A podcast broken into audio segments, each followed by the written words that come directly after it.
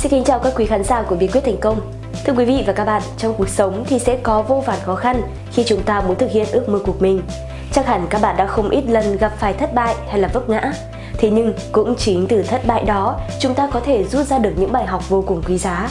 Các cụ ta đã có câu, học, học nữa, học mãi, học đến khi đầu bạc răng long mới thôi.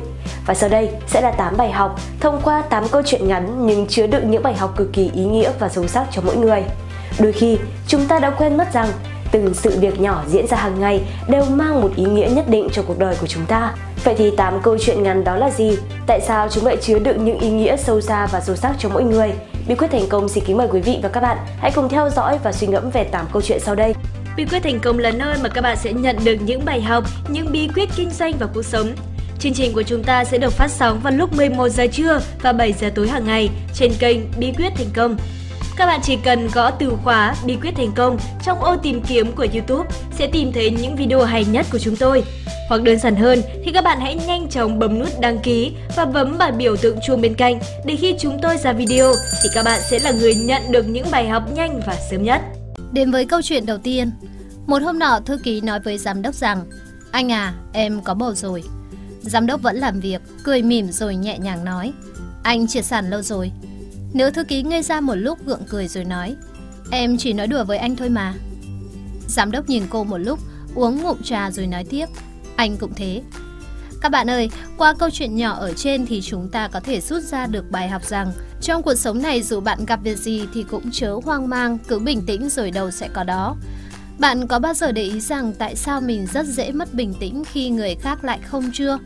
Ai cũng có áp lực trong cuộc sống và cũng có vô vàn nỗi lo, sự sợ hãi, nhưng mọi người đều đối mặt vượt qua nó. Tại sao mình không vượt qua được? Tại sao mình luôn nóng nảy, mất bình tĩnh trước một áp lực gì đó?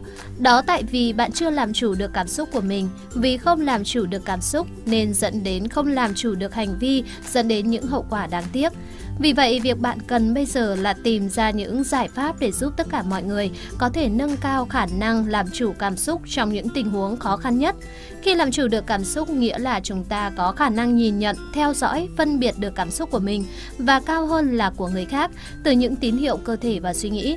Làm được điều này, những quyết định hành vi của chúng ta được cân nhắc và không mắc phải những sai lầm đáng tiếc xảy ra. Để làm chủ được cảm xúc thì bạn hãy thử các phương pháp dưới đây. Khi bạn rơi vào tình trạng căng thẳng, nóng giận, mất bình tĩnh, nếu không làm chủ được bản thân, rất có thể bạn sẽ đưa ra những hành động, lời nói mà sau khi bình tĩnh sẽ phải hối tiếc.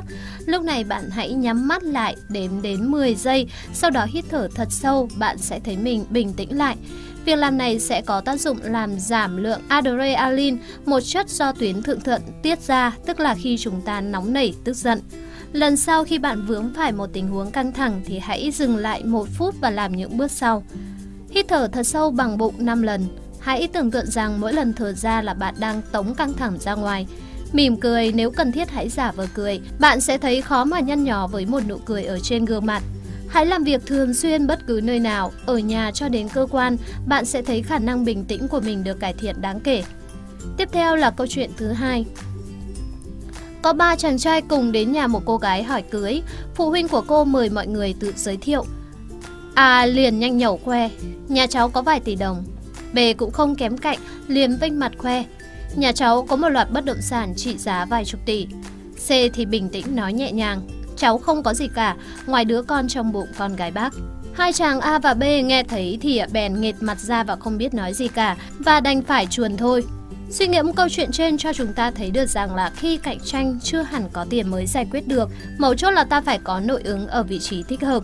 Binh pháp tôn tử trong kinh doanh Thiên thứ 13, dùng gián điệp có nhắc đến việc sử dụng gián điệp là một trong những biện pháp thăm dò hiệu quả nhất, đánh giá tình hình một cách sát thực và tương đối đúng đắn. Tôn Tử nói, phàm giấy binh 10 vạn, đi ra ngàn dặm, tính chung các phí tổn của trăm họ, sự cung phụng của các nhà công. Mỗi ngày lên tới ngàn lạng vàng, trong ngoài phải náo động, nhân dân chịu vất vả vì việc phu dịch ở dòng đường, bỏ bê công việc làm ăn và lên tới 70 vạn nhà kéo dài đến nhiều năm để uh, tranh thắng lợi trong một ngày mà lại không dám ban tước lộc, không dám thưởng trăm lạng vàng để dùng gián điệp, để nỗi không biết tình hình quân địch, đó là hạng người hết sức bất nhân. Người ấy chẳng đáng làm chủ tướng của mọi người, chẳng đáng làm tôi phò chúa và không thể làm chủ được sự thắng lợi vậy. Cho nên các bậc vua sáng tướng tài sở dĩ thấy binh thắng địch, thành công hơn người đó là nhờ biết trước vậy. Biết trước đây không phải nhờ quỷ thần mách bảo, không phải nhờ so sánh các việc tương tự mà biết được, phải nhờ người mà biết được tình hình của quân địch.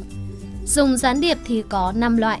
Nhân gián là nhân lấy người làng bên nước địch để dùng làm gián điệp. Nội gián là nhân lấy quan lại của địch để dùng làm gián điệp. Phản gián là nhân lấy gián điệp của địch để dùng làm gián điệp cho mình. Tử gián là ta phô trương các vật trả ra ngoài, báo cho gián điệp của ta để truyền tin cho địch. Sinh gián là hạn gián tiếp được trở về để báo cáo tình hình. Trong ba quân xét chung những người thân thiết với tướng súy thì không ai thân thiết bằng gián điệp. Xét chung những kẻ được thưởng thì không ai được thưởng nhiều cho bằng gián điệp. Và xét chung các việc bí mật thì không việc nào bí mật cho bằng gián điệp. Không phải là bậc thánh trí thì không dùng được gián điệp, không phải là bậc nhân nghĩa thì không sai khiến được gián điệp, không tinh vi khéo léo thì không biết được thực tình nhờ gián điệp. Vi diệu thay thì không có việc gì mà không dùng gián điệp. Sử dụng gián điệp là một trong những biện pháp thăm dò hiệu quả nhất, đánh giá tình hình một cách sát thực và tương đối đúng đắn. Sử dụng gián điệp kinh tế có nhiều mục đích khác nhau. Dùng gián điệp tìm hiểu thông tin thị trường một cách đích thực là nhân gián. Dùng gián điệp cài vào đối thủ để lấy thông tin từ đối thủ khác là nội gián. Dùng gián điệp của đối thủ là phản gián. Người biết sử dụng gián điệp là người có nhiều thông tin hữu ích nhất và chi phí cũng ít nhất.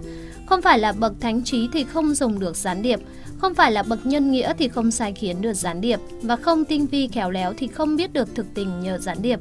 Điều này cho thấy việc sử dụng gián điệp là rất khó.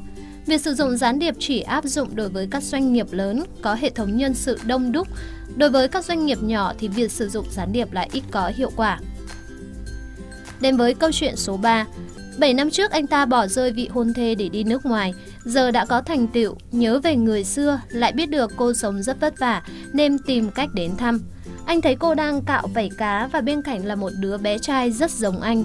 Đột nhiên trong lòng rất bối rối thì cô tự dưng ngẩng đầu nói với sang dãy hàng đối diện. Anh còn không mau mà đi về nấu cơm cho con. Anh thở dài một hơi, lặng lẽ bỏ đi. Cô vội vã hướng sang bên người đàn ông phía đối diện nói Chuyện vừa nãy cho tôi xin lỗi nhé. Qua câu chuyện đáng suy ngẫm này thì có thể thấy rằng nếu đã không muốn trở thành gánh nặng của người khác thì cũng không muốn để họ phải sống trong ái náy. Đành rằng tương trợ lẫn nhau là một trong những truyền thống tốt đẹp của người Việt ta, song nếu người giúp và người được giúp cố tình bỏ qua yếu tố phải trái đúng sai thì không thể gọi là lòng tốt được. Bạn của tôi từng được nhiều người nhờ đi xin hộ khi họ có sự cố liên quan đến cơ quan công quyền. Mọi chuyện khởi đầu từ cái lần bạn tôi giúp anh hàng xóm vì thương hoàn cảnh của anh quá khốn khó, lại là hàng xóm tối lửa tắt đèn có nhau.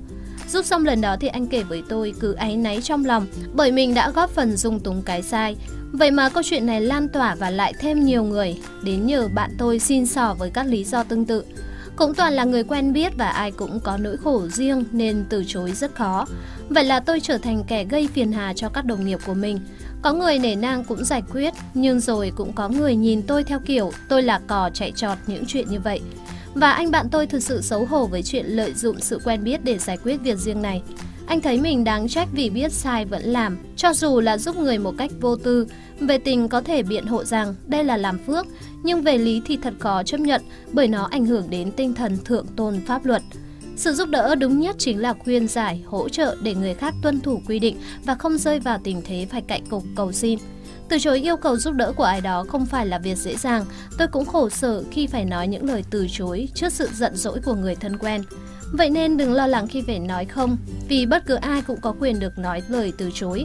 Hãy khéo léo ứng xử khi từ chối một ai đó và điều này sẽ giúp bạn không phải dằn vặt bản thân và đối phương cũng sẽ cảm thấy nhẹ nhàng hơn. Đến với câu chuyện số 4, Ông bố đang sửa xe thì con trai cầm mảng đá vẽ lên vỏ xe của ông. Ông bố nhìn thấy thì giận quá liền văng cái kim sắt đánh vào tay con, khiến cho cậu con trai phải nhập viện do bị gãy xương ngón tay. Cậu con trai nhẹ nhàng nói với bố rằng, bố ơi con sẽ nhanh khỏi thôi, bố đừng lo nhé. Ông bố nghe thấy liền cảm thấy vô cùng ân hận, ông đùng đùng chạy về nhà định đập nát xe ô tô của mình. Về đến nhà thì đập vào mắt ông bố là dòng chữ mà lúc nãy cậu con trai đang viết dở.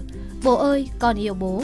Qua câu chuyện trên thì chúng ta có thể thấy rằng là có rất nhiều việc nếu như ta nghĩ kỹ hơn một chút rồi mới quyết định thì sẽ tốt hơn rất nhiều.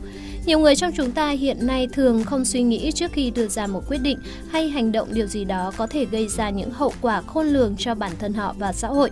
Nhiều bạn chỉ vì cái liếc mắt mà khiến cho bạn bè mâu thuẫn đánh nhau, chỉ vì cái lợi trước mắt mà bao nhiêu người bán hàng đã phải bỏ phụ ra vào các sản phẩm mà họ bán ra thị trường. Hầu hết những người kể trên đều có suy nghĩ, tuy nhiên họ không suy nghĩ hai lần và không lường trước được hậu quả có thể xảy ra sau này có thể ảnh hưởng tới bản thân, gia đình cũng như toàn xã hội. Các bạn à, hãy dừng lại, cân nhắc và phán đoán những trường hợp có thể xảy ra trước khi bạn hành động. Thưa quý vị và các bạn, khi chúng ta nói về hạnh phúc, chúng ta nghĩ về việc duy trì hạnh phúc mỗi lúc, mỗi ngày, mỗi phút mà không có sự tiêu cực nào. Chúng ta cố gắng theo đuổi trạng thái bất biến này của sự hạnh phúc đây là mục tiêu của chúng ta và tránh xa bất cứ điều gì khiến chúng ta rời xa hạnh phúc. Thế nhưng, ý nghĩa của kiểu hạnh phúc này là gì? Nó giống như món ăn yêu thích của bạn vậy. Không phải món đó càng ngon khi bạn ăn càng nhiều nó, mà trái lại, khi bạn chỉ có duy nhất một cơ hội để ăn nó một cách hà tiện, đó là khi bạn thưởng thức những hương vị trong từng miếng ăn. Như vậy, đồ ăn khiến bạn hạnh phúc hay là giá trị của nó mới khiến bạn hạnh phúc? Tiếp theo đây thì bí quyết thành công xin kính mời quý vị và các bạn cùng lắng nghe câu chuyện số 5 để hiểu hơn về giá trị của hạnh phúc mà rất nhiều người dành cả đời mà vẫn chưa thể trả lời được câu hỏi hạnh phúc là gì. Đến với câu chuyện số 5, trên thảo nguyên có hai mẹ con nhà sư tử. Sư tử con hỏi sư tử mẹ rằng, Mẹ ơi, hạnh phúc ở đâu? Sư tử mẹ liền bảo rằng hạnh phúc ở đuôi con đấy. Sư tử con ngây ngô cứ gắng sức đuổi theo đuôi mình mà mãi không thể bắt được. Sư tử mẹ nhìn con cười hiền hậu rồi nói, Ngốc ạ, à, không cần phải đuổi theo hạnh phúc, chỉ cần con ngẩng cao đầu hướng về phía trước thì hạnh phúc sẽ mãi mãi đuổi theo con. Qua câu chuyện này thì các bạn có thể biết rằng nhiều khi ta không phải cố gắng theo đuổi thứ gì đó, cứ ngẩng cao đầu mà bước tiếp, thành công và hạnh phúc sẽ đuổi theo. Nếu bạn phải cố gắng để trở nên hạnh phúc thì bạn sẽ chẳng bao giờ hạnh phúc thực sự. Có lẽ ngày này chuyện chỉ là người ta đang cố gắng quá mức mà thôi. Hạnh phúc cũng như những cảm xúc khác không phải là cái bạn nhận được mà là cái tiềm tại trong bạn.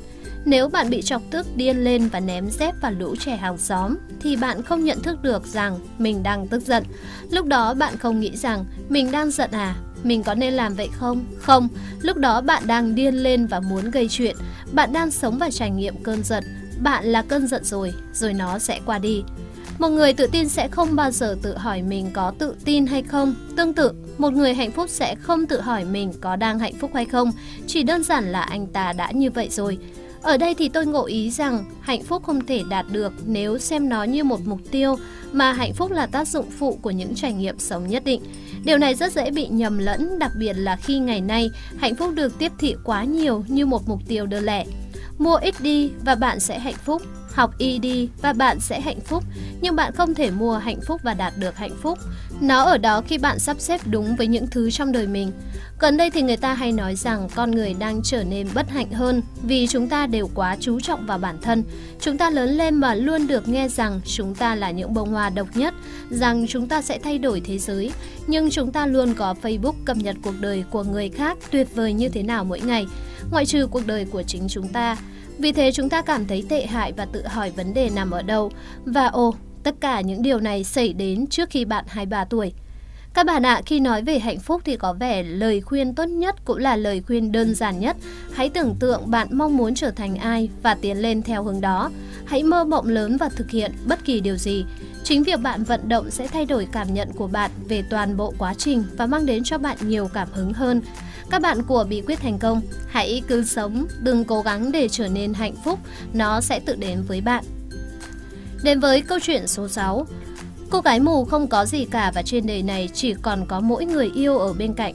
Anh hỏi cô, nếu mắt em khỏi rồi, em có lấy anh không? Cô gái gật đầu đồng ý. Rất nhanh sau đó, cô được hiến giác mạc, có thể nhìn thấy bình thường, mới phát hiện người yêu cô cũng bị mù. Khi chàng trai cầu hôn thì cô đã từ chối. Suy ngẫm về câu chuyện này chúng ta có thể hiểu rằng khi một số việc thực sự xảy ra, liệu rằng ai có thể đặt mình vào hoàn cảnh của người khác để yêu thương? Xã hội hiện tại chính là vậy. Khi nào bạn nghèo khó bạn mới hiểu rõ rằng có rất nhiều chuyện bản thân không đủ năng lực để thay đổi và con người chỉ khi sa sút tinh thần một lần mới biết và hiểu được ai là người thành thật dành sự quan tâm cho bạn. Những người có thể ở bên cạnh đồng hành với bạn không phải vì tiền tài, địa vị thì đó mới là tình bạn thật sự. Người có thể vì yêu quý bạn mà sẵn sàng chăm sóc bạn, chẳng vì sắc đẹp hay ngoại hình, không chút toàn tính, đó mới là tình bạn đáng được trân trọng. Thứ trường tồn cùng thời gian không phải là của cải hay sắc đẹp, mà đó là sự chân thành. Thời gian chính là thứ dễ dàng kiểm chứng chân tình một cách chính xác nhất. Có câu nói rằng lúc gian nan mới hiểu được lòng người. Thật vậy, chỉ khi gặp khó khăn, bế tắc, bạn mới biết được thế nào là tình bạn, tình yêu, tình thân, mới hiểu được cuộc sống này đôi khi còn nhiều điều ngang trái. Thời gian đang thay đổi và con người cũng đang thay đổi. Có những chuyện không cần phải giải thích, tin tưởng nhau hay là chính ngay trong một ý niệm của con người. Người đã hiểu bạn vốn không cần phải giải thích, người không hiểu bạn cần gì phải giải thích mất công. Tiếp theo là câu chuyện số 7. Khi cầu hôn anh chàng nói rằng, hãy tin anh. Khi cô sinh cho anh một đứa bé kháu khỉnh thì anh liền nói rằng, để em vất vả rồi. Khi con gái lấy chồng thì anh nói, còn có anh. Khi cô lâm bệnh nặng, anh liền nói, anh vẫn ở đây. Khi cô sắp phải ra đi, anh nói, em đợi anh nhé. Anh chưa bao giờ nói anh yêu em, nhưng tình yêu chưa bao giờ rời xa. Quả thật có những người không giỏi biểu đạt, nhưng ai dám nói họ thiếu thốn tình yêu. Thương hay yêu không cần phải nói ra, chỉ cần cảm nhận. Một cái ôm, một nụ hôn cũng làm ta cảm nhận được đối phương như thế nào. Yêu, cái cảm giác lạ lẫm, hạnh phúc khó tả. Không cần mỗi ngày phải nói anh yêu em hay là em yêu anh, cũng không cần phải nhắn tin, chỉ cần cảm nhận đối phương thôi, thế là đủ. Tình yêu là thứ mong manh, dễ vỡ, vì không có gì là chắc chắn cả. Ta nên quý trọng từng ngày, những giây phút được ở bên người ấy, cho dù chỉ là hạnh phúc trong chốc lát. Có thể hôm nay ta ở bên người ấy, nhưng mai sau chưa hẳn như vậy. Một cái ôm, một nụ hôn cũng làm ta cảm nhận được đối phương như thế nào. Và cuối cùng là câu chuyện số 8. Con không nuôi được mẹ già, định cõng mẹ lên núi để mẹ lại đó. Buổi chiều tối, con nói với mẹ sẽ đưa mẹ lên núi dạo chơi. Mẹ phấn khởi trèo lên lưng con. Cả đường đi chỉ nghĩ đến việc sẽ trèo lên thật cao rồi bỏ mẹ ở đó. Đến khi phát hiện ra mẹ đang âm thầm rắc hạt đậu xuống đường, con đã rất tức giận quát. Mẹ rắc hạt đậu làm gì hả? Cuối cùng, mẹ đã trả lời một câu khiến cho đứa con khóc đẫm nước mắt. Con ngốc của mẹ, mẹ sợ tí nữa con đi về một mình sẽ lạc đường. Câu chuyện này rất đáng để chúng ta suy ngẫm. Tình yêu thương của cha mẹ sẽ đi theo ta cả một đời, dù cho họ đã già, dù cho họ có rời xa. Dù ở đâu làm gì, bố mẹ vẫn dành cho tôi sự quan tâm đặc biệt.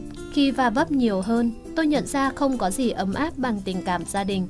Đối với chúng ta thì không có tình cảm nào thiêng liêng và cao quý hơn tình cảm bố mẹ dành cho con. Từ lúc chúng ta nhận thức được sự tồn tại của mình thì lúc nào cũng có bố mẹ bên cạnh. Khi còn nhỏ, bạn thường xuyên đau ốm, bố mẹ luôn lo lắng chăm sóc bạn tận tình. Nhiều đêm liền thì mẹ thức khuya bên cạnh chăm cho chúng ta ngủ. Hay những khi đau ốm phải nhập viện thì bố mẹ phải thức trắng cả đêm. Các bạn ạ, à, Tình cảm của cha mẹ dành cho con bao giờ cũng to lớn và không gì sánh bằng. Dù chúng ta ở đâu làm gì, bố mẹ vẫn mãi dành cho tôi sự quan tâm đặc biệt. Và vấp nhiều hơn, chúng ta sẽ nhận ra không đâu bằng gia đình, không có sự ấm áp nào bằng tình cảm của bố mẹ. Người yêu, bạn bè hay thậm chí mối quan hệ nào đó ngoài kia đều không thể đổi lấy được tình cảm gia đình. Nhiều khi chúng ta chỉ mong sao bố mẹ luôn khỏe mạnh, tận hưởng cuộc sống và luôn tự hứa với lòng mình cố gắng làm việc chăm chỉ để bố mẹ an tâm hơn. Quý vị và các bạn thân mến, 8 câu chuyện ngắn mà bí quyết thành công sưu tầm được ở trên nhưng lại chứa đựng những bài học cực kỳ ý nghĩa và sâu sắc cho chúng ta. 8 bài học, 8 câu chuyện này nhất định sẽ khiến các bạn phải suy ngẫm, phải chiêm nghiệm nhiều hơn về cuộc sống xung quanh mình. Các bạn cảm thấy tâm đắc với câu chuyện nào nhất? Hãy chia sẻ với mọi người về câu chuyện mà bạn cảm thấy tâm đắc nhất ở phía dưới phần bình luận của video này nhé. Còn bây giờ thì bí quyết thành công xin kính chào và tạm biệt các bạn trong những video tiếp theo.